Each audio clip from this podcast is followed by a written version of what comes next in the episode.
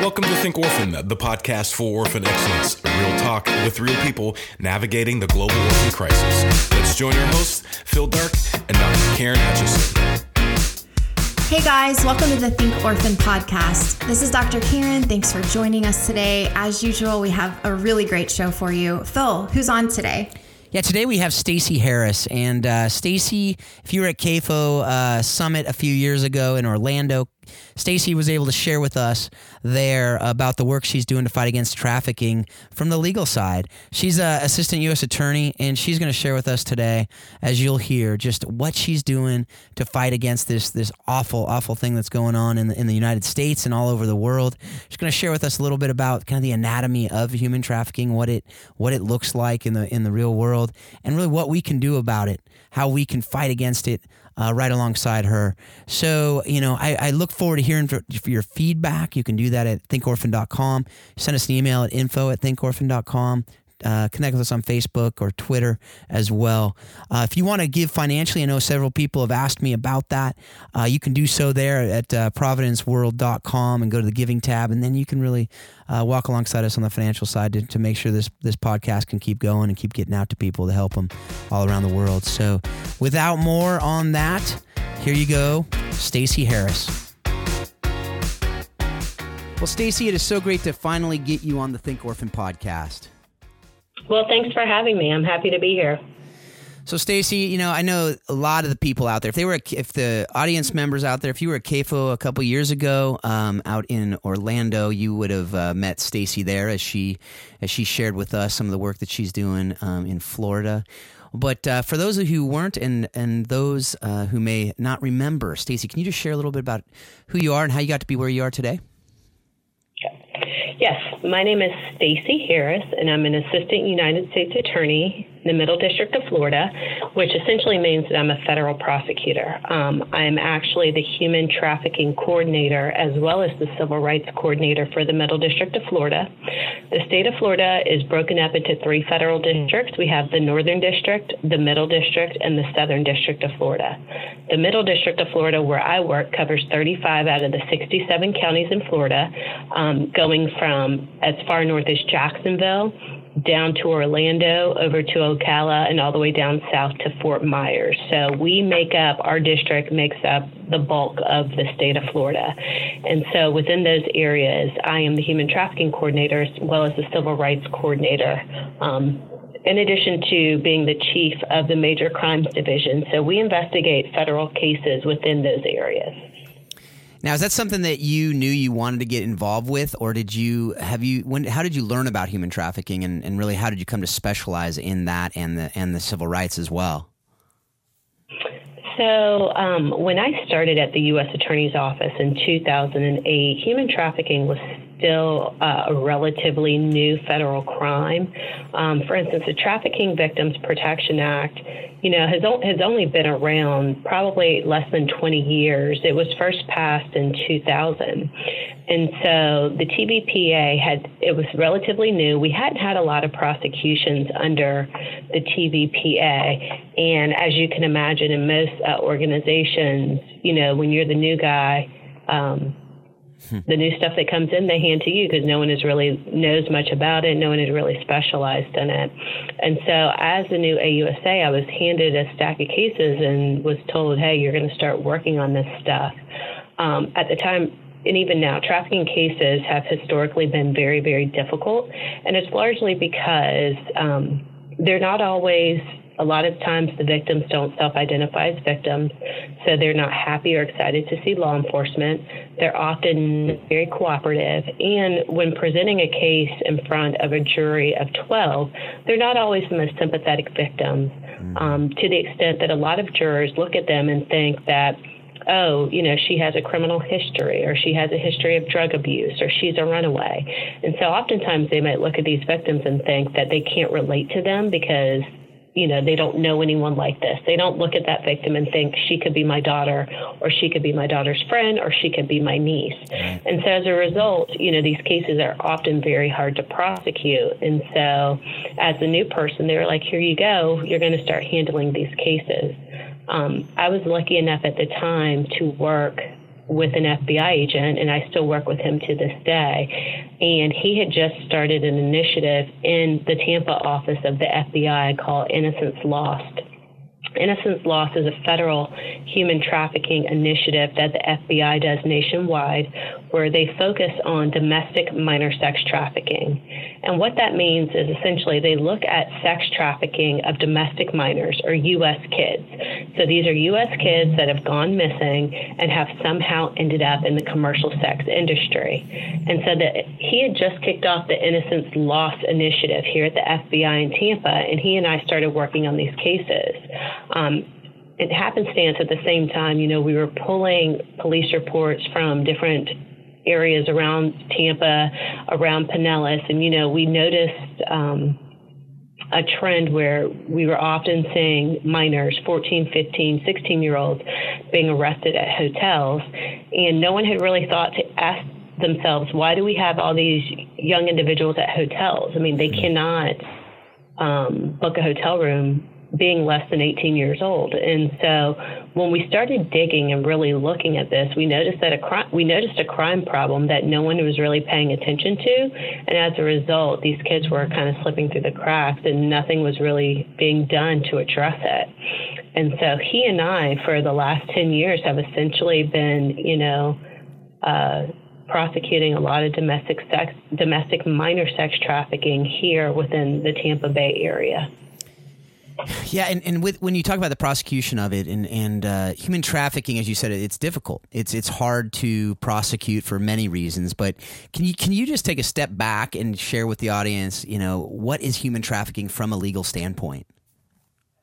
So the legal definition of human trafficking is where you compel or coerce someone to do something. And in the human trafficking context, it is specifically commercial sex acts or working labor. Mm-hmm. So there's all forms of human trafficking. There's, you know, child prostitution or prostitution by force, fraud, and coercion. And then there's also um, domestic servitude, where, you know, individuals might have someone in their home working as a nanny or a maid, and they're not being paid fair wages. We also have labor trafficking, where we have people who are brought here from outside of the country, or maybe people who are Americans who are being forced to work for less than a living wage or no wages at all. So a lot of people, when you hear the term human trafficking, people think that it's actually about movement, and it's not. Mm. There's no requirement that people be moved for there to be human trafficking. What is the operative language is the coercion or the compelling to do something. So it's the coercion or compelling to engage in commercial sex acts or to work. And right. That's the federal legal definition of human trafficking. Right, and that goes to when you said it's difficult to prosecute often because often they don't give evidence of that coercion. Is that kind of what happens with the victims when they're they're for whatever reason, whether they're scared, whether they're there's other reasons for it, they're not giving that evidence? Is that is that a lot of what happens?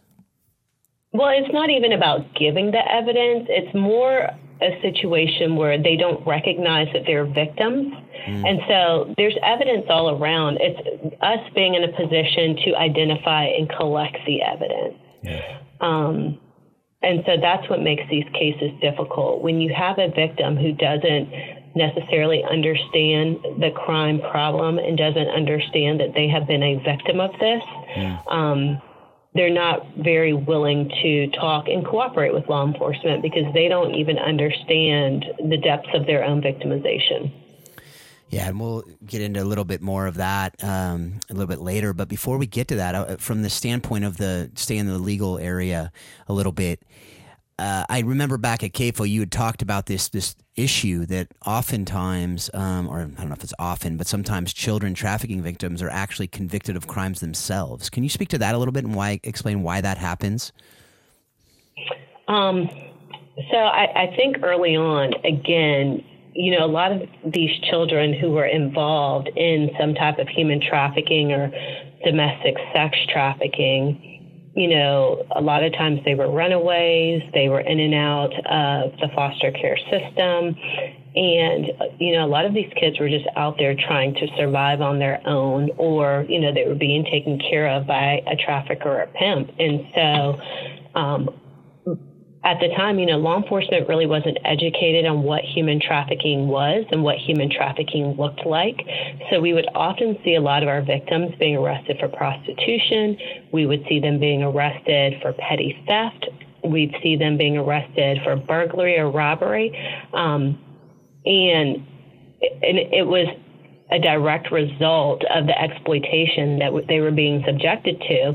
But because as law enforcement, we didn't recognize it or know what it was, we didn't know that, um, you know, us arresting these victims and, you know, essentially, you know, creating a criminal record, how much damage that was doing.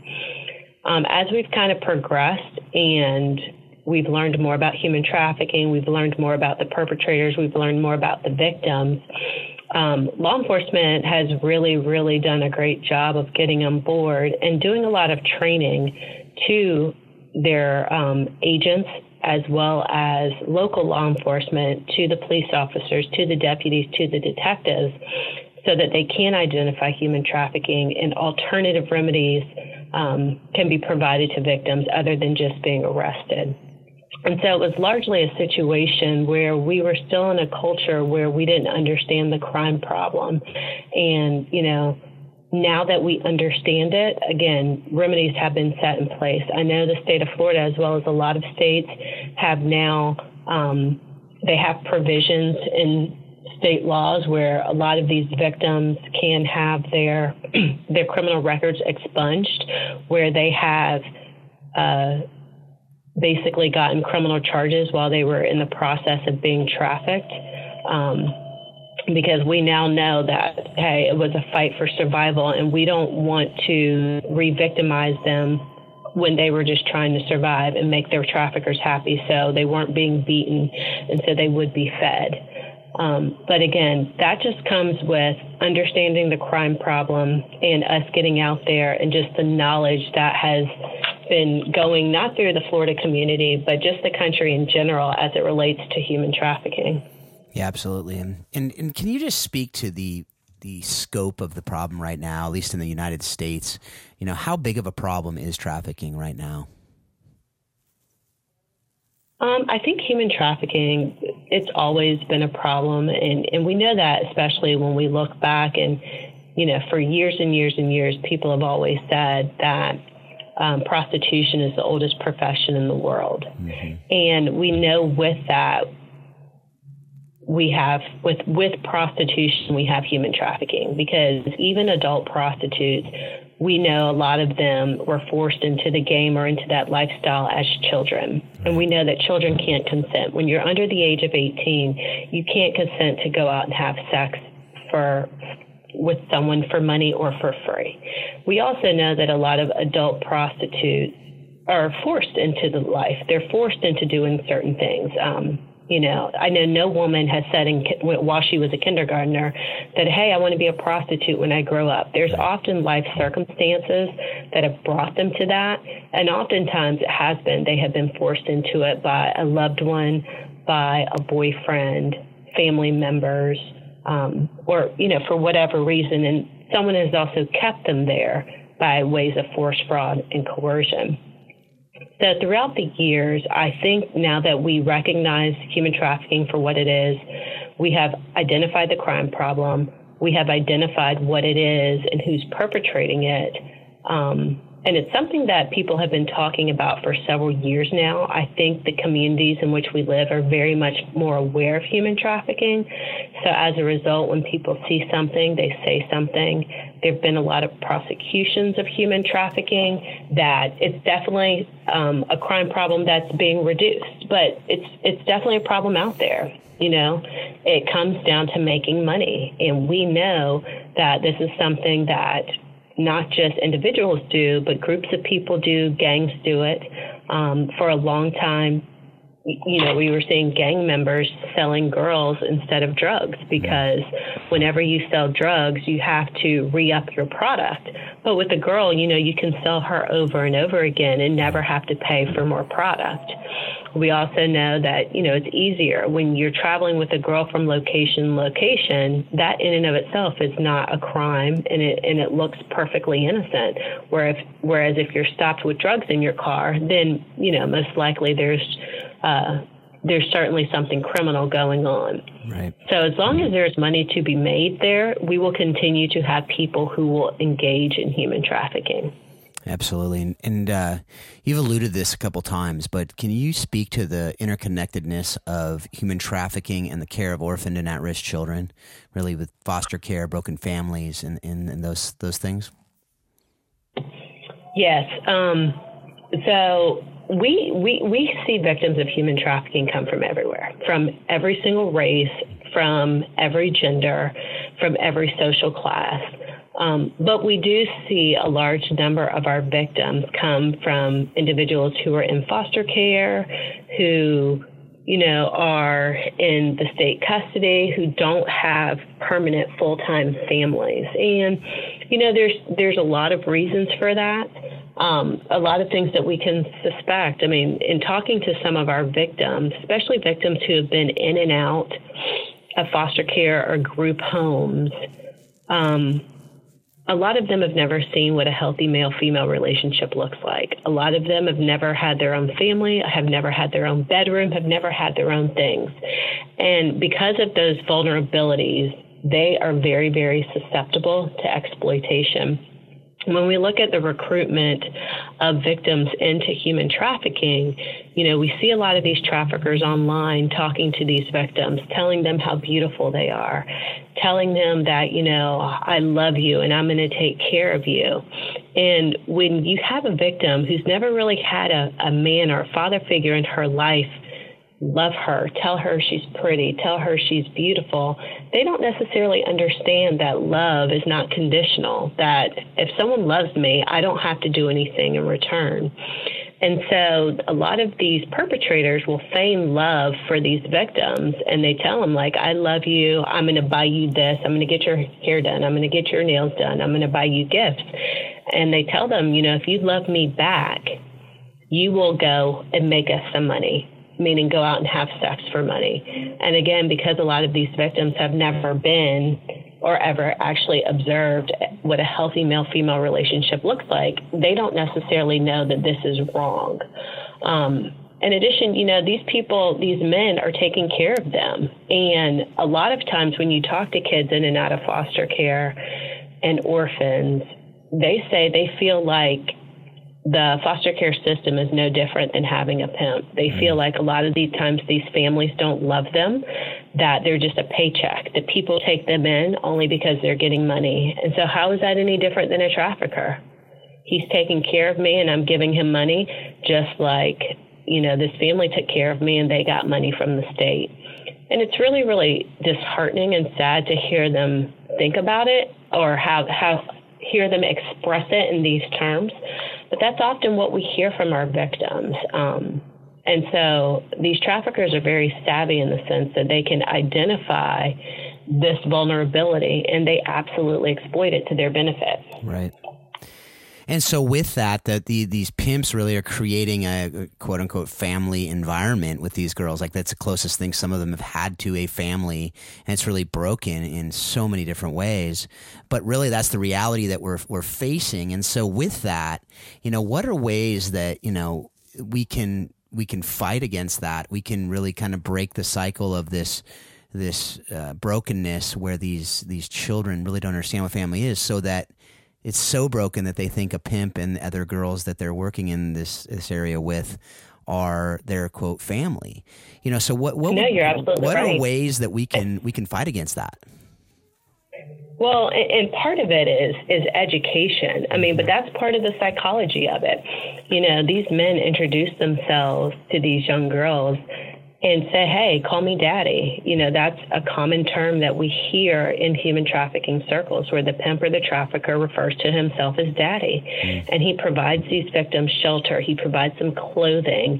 He provides them food. He provides all of their needs. And all of the other girls are like their sisters. And they always, they, they really, really keep talking about, this is a family. We're a family. This is part of the family. You do this for the family. And when you have young people who have never had a family, they've never felt like they've been part of a family unit, they've never felt like they belong, you know, that's certainly a way in which to suck them in and to hold them in, and then also to keep them loyal to the trafficker. And so a large part of that is education. It's starting early. You know, one of the big things that we do in the Tampa Bay area in terms of our different task force and our different different N G O partners, we really try to get out into the schools and, and we talk about human trafficking and we talk about some of these things so that even as young, as young kids, um, individuals who could potentially be victims can recognize, you know, kind of the signs of human trafficking, what to look for, and what some of these code words and this code language means, because we want to make sure that they identify and they're able to walk away and get away before it's too late. Because once they're sucked in and once they're out there and, you know, they're having sex for money, you know, that's hard to go back from. So we just try to educate them on the front end as well as the community so that they recognize what, in fact, human trafficking is, so that we can prevent it as opposed to just identifying it and prosecuting it. We want to prevent it on the front end. Yeah, and, and I, I imagine, obviously, with the U S Attorney's Office, you're not necessarily doing this, but uh, family preservation and being able to really strengthen families would be a key way to do that as well. Is that is that right? Absolutely. Absolutely. Yeah, so, the, so I'm, I'm just really trying, for the audience out there, you know, this is where we talk about this on the show a lot, about the interconnectedness and that, you know, if we can strengthen families and we can, you know, really disciple and, and raise up these girls and boys, because boys are victims as well, um, to understand their identities, a lot of this could be prevented on the front end. And would you agree with that? I, I would absolutely agree with that. I mean, and it is very important. It's not just girls, it's girls and boys, because boys are victims, but boys are also perpetrators. Mm-hmm. And we've also had female perpetrators. And so we need, they also need to understand not just the victimization of it, but also how you would never, you don't treat other people like this. Like, this is not okay. And that the ramifications are long, they are lifelong, and they are very, very deep. And it goes back to what you're saying um, in terms of developing strong and good families and strong and good people. Yep. Yeah, definitely. I mean, something I talk to my kids all the time about, just as far as respecting each other, understanding their worth, understanding their identity. And it's so critical to so many things. But when people don't have that truth spoken into them, you know, they're just they're just hungry for that. And so that's when the pimp comes along and says, I'm your daddy. They say, oh, good. I've always wanted a daddy. And I imagine you see right. that every day. Yes, absolutely. So, so I, I remember when you were at C A F O, you also talked about, you know, the, the role of the church in this, and, and what, what what are ways that the church together can, can uh, or what you've seen, can uh, help to prevent human trafficking as well? And, and again, I think, you know, it goes back to what we were talking about before is, is prevention. Um You know, continuing to invest in our families, continuing to invest in our communities. Um, you know, one area where our churches have been phenomenal as, or as N G Os, our non-governmental organizations, as our partnerships. Once we identify and recover victims, you know, we have to rehabilitate them. And oftentimes that's dealing with drug issues, that's um, dealing with psychological issues, that's dealing with issues of trauma, childhood trauma. And so our churches have been very instrumental in raising money to assist with victim services, um, providing shelters for victims, um, providing, you know, any type of assistance in terms of getting into G E D programs, job placement, job training. And also just breathing life and loving on our victims. Mm. A lot of times it's, it's something so simple as just loving them and telling them that they matter and that they are not alone. Um, because a lot of times these, these individuals have never really understood that, and they've never felt that, and they've never experienced it. And right. so it's just breathing life into them and lifting them up. And what would you say, you know, as you as you've seen, you know, and been a part of this for now going on a decade or a little over a decade, what have you seen as kind of the consistent, if there is such a thing, um, the real the kind of the recipe for restoration of the victims? I mean, because it's so hard and there's so much, you know, hurt and and brokenness in this. But you kind of probably touched on them just in that last answer. But, you know, anything other than, I mean, obviously consistency, but what is like the recipe to really help and restore the victims um, if, in fact, the prevention doesn't happen and, in fact, the families aren't strengthened, but they and they've never really experienced family, but they're rescued out of this? How can you speak truth into that to to hopefully restore them? Well, I, I honestly, I wish I knew the answer to that. And if you find out, please let me know. I will. Because I, I think that's one of the areas that we're lacking. And one of the areas that I think as a individual, as well as a prosecutor, I struggle with the most mm. because we still lose victims. Mm-hmm. We save a lot of victims. We recover a lot of victims, but we also, we recover them and some run again and they come back and they run again. And every time we lose one, it's heartbreaking. Um, we've always taken a victim-centered approach where our victim is our priority. They are first and foremost. So our main concern upon recovery is getting them the services that they need so that they can be a productive member of society moving forward. But even though there are oftentimes we do that, we can provide them those things, but a lot, they're broken. And so sometimes it's easier to run back to the life that you know than taking those steps to move forward. And so it's really, you know, it's the consistency, it's continuing when they run away to continue to love them, to not judge them, and let them know, like, there is life. There is life. This is a small, what has happened to them is a very, very small blip on this thing that we call life. Right. And we choose how we react to it. We can even, we can either move forward and have a great life, or we continue to, can, to be defined by that. And, um, we just, whatever their needs are, we try to meet them where they are and provide the services and the things that they need where they are in that moment. But it, oftentimes it starts with, you know, the smallest thing, but just knowing that someone loves them and someone cares about them and someone's willing to fight for them. Absolutely. That's so important for everyone, and especially when you've encountered that brokenness and the trauma that they have. So I know so many people out there mm-hmm. listening here have uh, have children in their own home who have experienced so much trauma. And so to hear those words, just really consistency and to love and, and be there. And so I think that that is something that we can all hopefully remember. And if we ever are in the position of helping one of these children um, be restored, I, I just pray that we can have that wisdom uh, to be able to do that. Yep.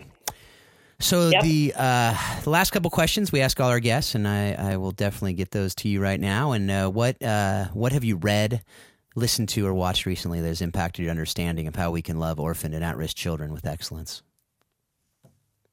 What have I read recently? Read or watched or listened to that really has kind of informed this, these uh, these things that we're talking about? Um.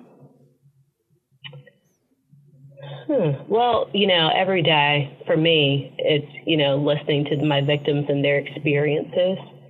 Um. Because I, I think it starts with them. It's hard to determine what someone needs without hearing it from them, from their mouth. Um, one thing that I can say is that there are a lot of organizations that are really, and, and you know, spiritually centered organizations that are working to combat human trafficking and finding their place in this. Um,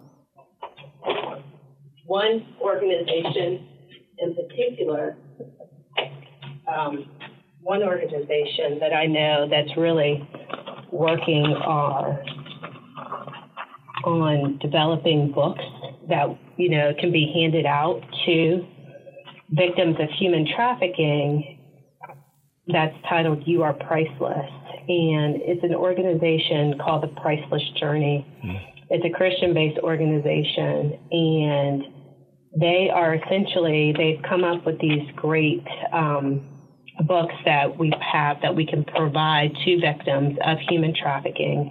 And it's basically a compilation of stories or um, not just stories, but also testimonies, as well as scripture and Bible verses that other victims have experienced and things that they've gone through to kind of, you know, talk about their walk and how they've, how they've been able to get through um, what, you know, the victimization of human trafficking and how they've recovered from it. So that's something that I am a champion of right now that I really like. Um, and yeah, that book is called, it's, the organization's called The Priceless Journey, and the books are called You Are Priceless. That's great. Thanks. The last question, what one person or, or group of people, if, if you, one is not uh, sufficient, has most impacted your thinking about how we can love orphan and at-risk children with excellence? Um, I would say the group of people are victim, are the victim. Mm-hmm. You know, these are these are young w- men and women as well as adults who've experienced more in their very, very short lives than most people have experienced in their whole world. And I think a lot of them want to be, they want to live a good life. They want to move forward, and they want to do it without judgment. They want to do it without people looking down on them. And, you know, and they want to be loved unconditionally like everyone else. And I think that's the one thing, just the stigma that's placed on prostitution, that's placed on human trafficking. And I think that's really hard for a lot of them to come to grips with and admit, you know, what they've been through. And we know that in order for us to move forward, we kind of have to move through it and move through the pain. So absolutely, um, I think they're the people I've learned the most from in terms of how we can deal with it. Well, Stacy, uh, thank you so much for your time. Thank you for being a part of this. Thank you for being a part of the conversation and for just really sharing your wisdom with our audience today. Well, thank you for having me. Well, thanks again, Stacy, for sharing your wisdom, sharing what uh, really God's been doing through you to fight against um, this this tragic thing in our world. Um, it really also gave me just a glimpse into what might have been if I would have gone into fight trafficking, as you, those, those of you folks out there know. Uh, from my story, that was one of the one of the avenues I was considering back about a decade ago um, when I was looking into um, how to fight against this, you know, and really help alleviate the orphan crisis around the world. So that was definitely something that uh, was was really interesting to me. So, Karen, what what what did you take away from this interview? I uh, really liked this interview. When our family came back from East Africa, I think you know this, Phil, but our listeners might not know, I became really involved with an organization, a ministry here in Louisville, Kentucky called Scarlet Hope. And um, our listeners might not know, but Louisville, Kentucky actually has one of the largest adult entertainment industries actually in the whole United States. Um, so our little Louisville has a ton of trafficking and a ton of just really difficult situations for women and men who have been Um, coerced or tricked or trapped, um, held against their will um, in the adult entertainment industry. And so um, this was really exciting for me to hear. Um, it sounds like Stacy has just a great amount of wisdom and a great heart for helping these victims. I think one of the things that she talked about that's so important, and we've seen this a lot here in Louisville, not only in the past three years, but I think probably the past decade, is there's been such um, an emphasis on providing training to police officers and detectives. I know here in Louisville, especially at the University of Louisville, um, there's even a special program where all medical professionals have to go through a specific training to be able to identify what might a trafficking victim look like. And so just really starting to educate the general public um, and continuing to educate the general public Um, about what is this. It's not just sex trafficking. It can be labor trafficking. It can be other types of situations where children, teenagers, and adults are forced and held um, in a certain situation that they're not wanting to be in. And so she did a great job of talking about the facts related to it, but also emphasizing the training that goes on that helps spread awareness. Yeah, definitely. And, you know, the thing that uh, really stuck out to me, too, is just her talking about how hard it is to uh, prosecute traffickers and other offenders, how hard it is to really get the victims to speak the truth and to speak out. And, and sometimes it's because they're scared, but sometimes it's because they're totally brainwashed, you know, and they're just...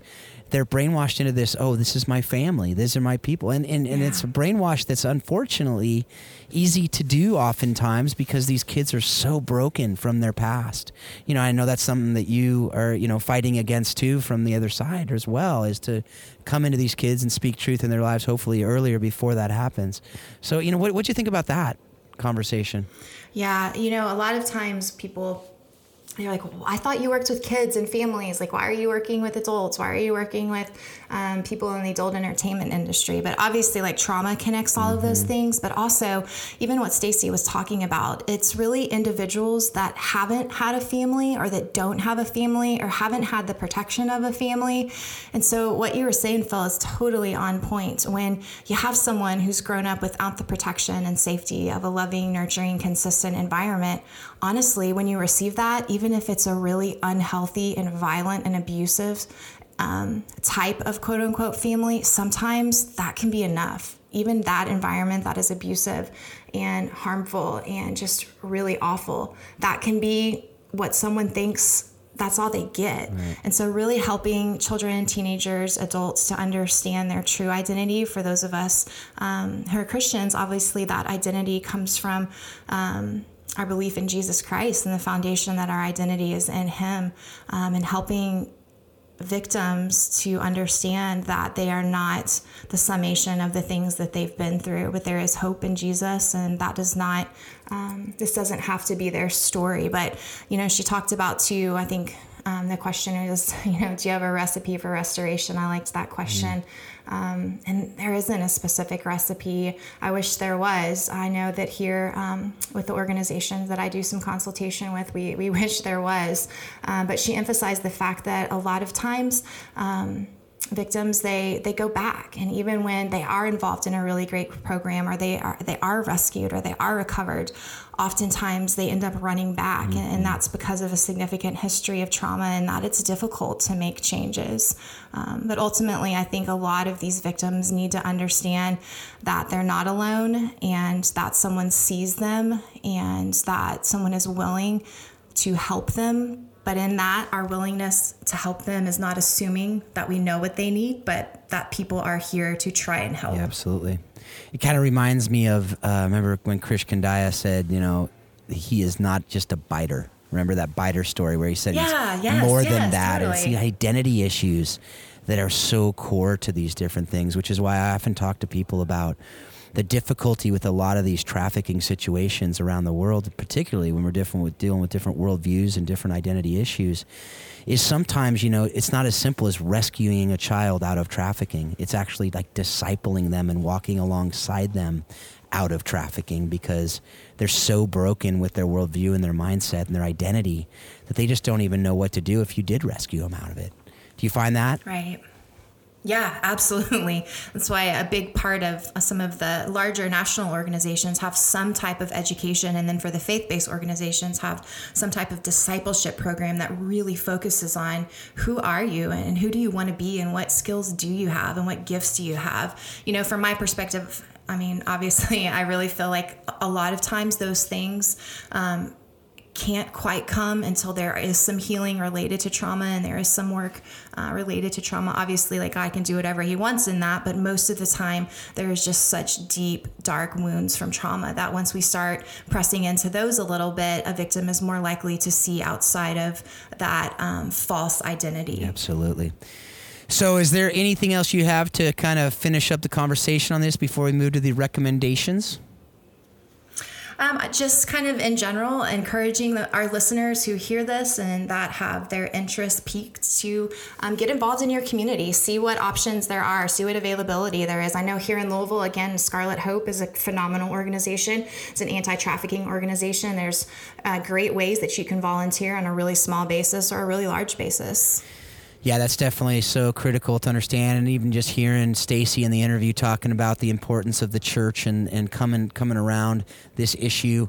Um, and I just want to encourage everyone out there, because I know there's a lot of people listening and a lot of people out there who are, are passionate about the uh, anti-trafficking issues that are there. And I want to really remind you, as we do on the show often, the interconnectedness of, you know, really the family strengthening, as we talked about the discipleship, was, you know, these things that are preventative measures we can take to hopefully reduce the amount of trafficking going on. And, you know, not just discipling kids, discipling the adults to not go do these awful things to children, right? To to train up ma- males right. to be men, to train up women to know that they are valuable and they are so incredibly gifted and skilled and talented. You know, these are the things that we need to speak truth into lives so that we can avoid, um, you know, some of these, you know, awful tragedies before they ever occur. Now, to the extent they do happen, obviously that's what a lot of what we're talking about today, and how can we enter into that and restore. Um, but hopefully, you know, we can grab and capture these people before they need to be restored. So that's that's my hope and prayer, um, as much as possible. Um, so now that takes us to the recommendations, which today I'm going to give some oldies but goodies that have been on my uh, in my mind for a long time. Um, they actually, a couple of them, as you may have heard on this show, are part of the reason I'm sitting here today talking about orphan and vulnerable children at all. And the first one that I'm recommending is Good News About Injustice by Gary Haugen of International Justice Mission. And he really, in that book, does an amazing job of, of kind of giving the, the backstory of, you know, and, and describing Uh, not only his story, but, you know, the uh, human trafficking. What is trafficking? What are the components of it? Um, and what we can do about it. Uh, the other book that's kind of a follow-up to that, to an extent, is, is called Terrify No More, also by Gary Haugen. In that, they chronicle a raid of a, a brothel in Cambodia. And they also give um, a lot of stories beyond that. It's not just simply the story of that. It's interspersed with um, kind of the inner uh, d- discussions of what the uh, trafficking is about and, and uh, the realities of it, um, really in a vivid way. And then the last book is called Disposable People by Kevin Bales, that gives a um, just a real good understanding of what trafficking is all about around the world, and different, different again, different worldviews, and, and what, what goes into it. It's really important for us to understand that too, because sometimes what causes trafficking, what's going on in trafficking, is not as simple as, you know, someone being uh, tricked into it or kidnapped into it. Um, there's a lot of uh, family issues. There's a lot of cultural issues. There's a lot of other things that we need to understand as we enter into these issues that are so, so difficult and so, so complex. So as always, I want to encourage everyone out there, unless you have something at last minute to add, Karen, as I talked about those things. No, just a uh, great job reminding people that sometimes um, trafficking is very complicated, and, and sometimes that looks like an expectation within a family um, where there's not any type of kidnapping or tricking or trapping. Yeah. And that's what's so hard to wrap our mind around, especially in our comfortable little suburbs or wherever you are in the, in the, you know, if it's not in your face, if it's not something that you've actually experienced, to hear stories like that. I remember the first time I heard, I'm like, no way, how in the world could a daddy do that to his daughter? And then you learn more and more. It's going on every day, unfortunately, so many times. Yeah. And it's just tragic. And that's, yeah, man, that's why it's so, it's so multifaceted. So, anyway, I, I do, as we as we talk about that, even hearing, even just hearing Karen say that, and even thinking about it again, just it's it's why I, I pray. It's why I, you know, just ask that each and every one of you out there take what you learned today, take what you're learning from this podcast, take what you're learning from other things that you're reading and listening to and engaging, and use it to help you understand how you can love orphan and vulnerable children better and better each and every day. Thanks a lot. Have a great week. We hope you've enjoyed today's Think Orphan podcast. For all the information in this week's podcast, please visit us at think orphan dot com.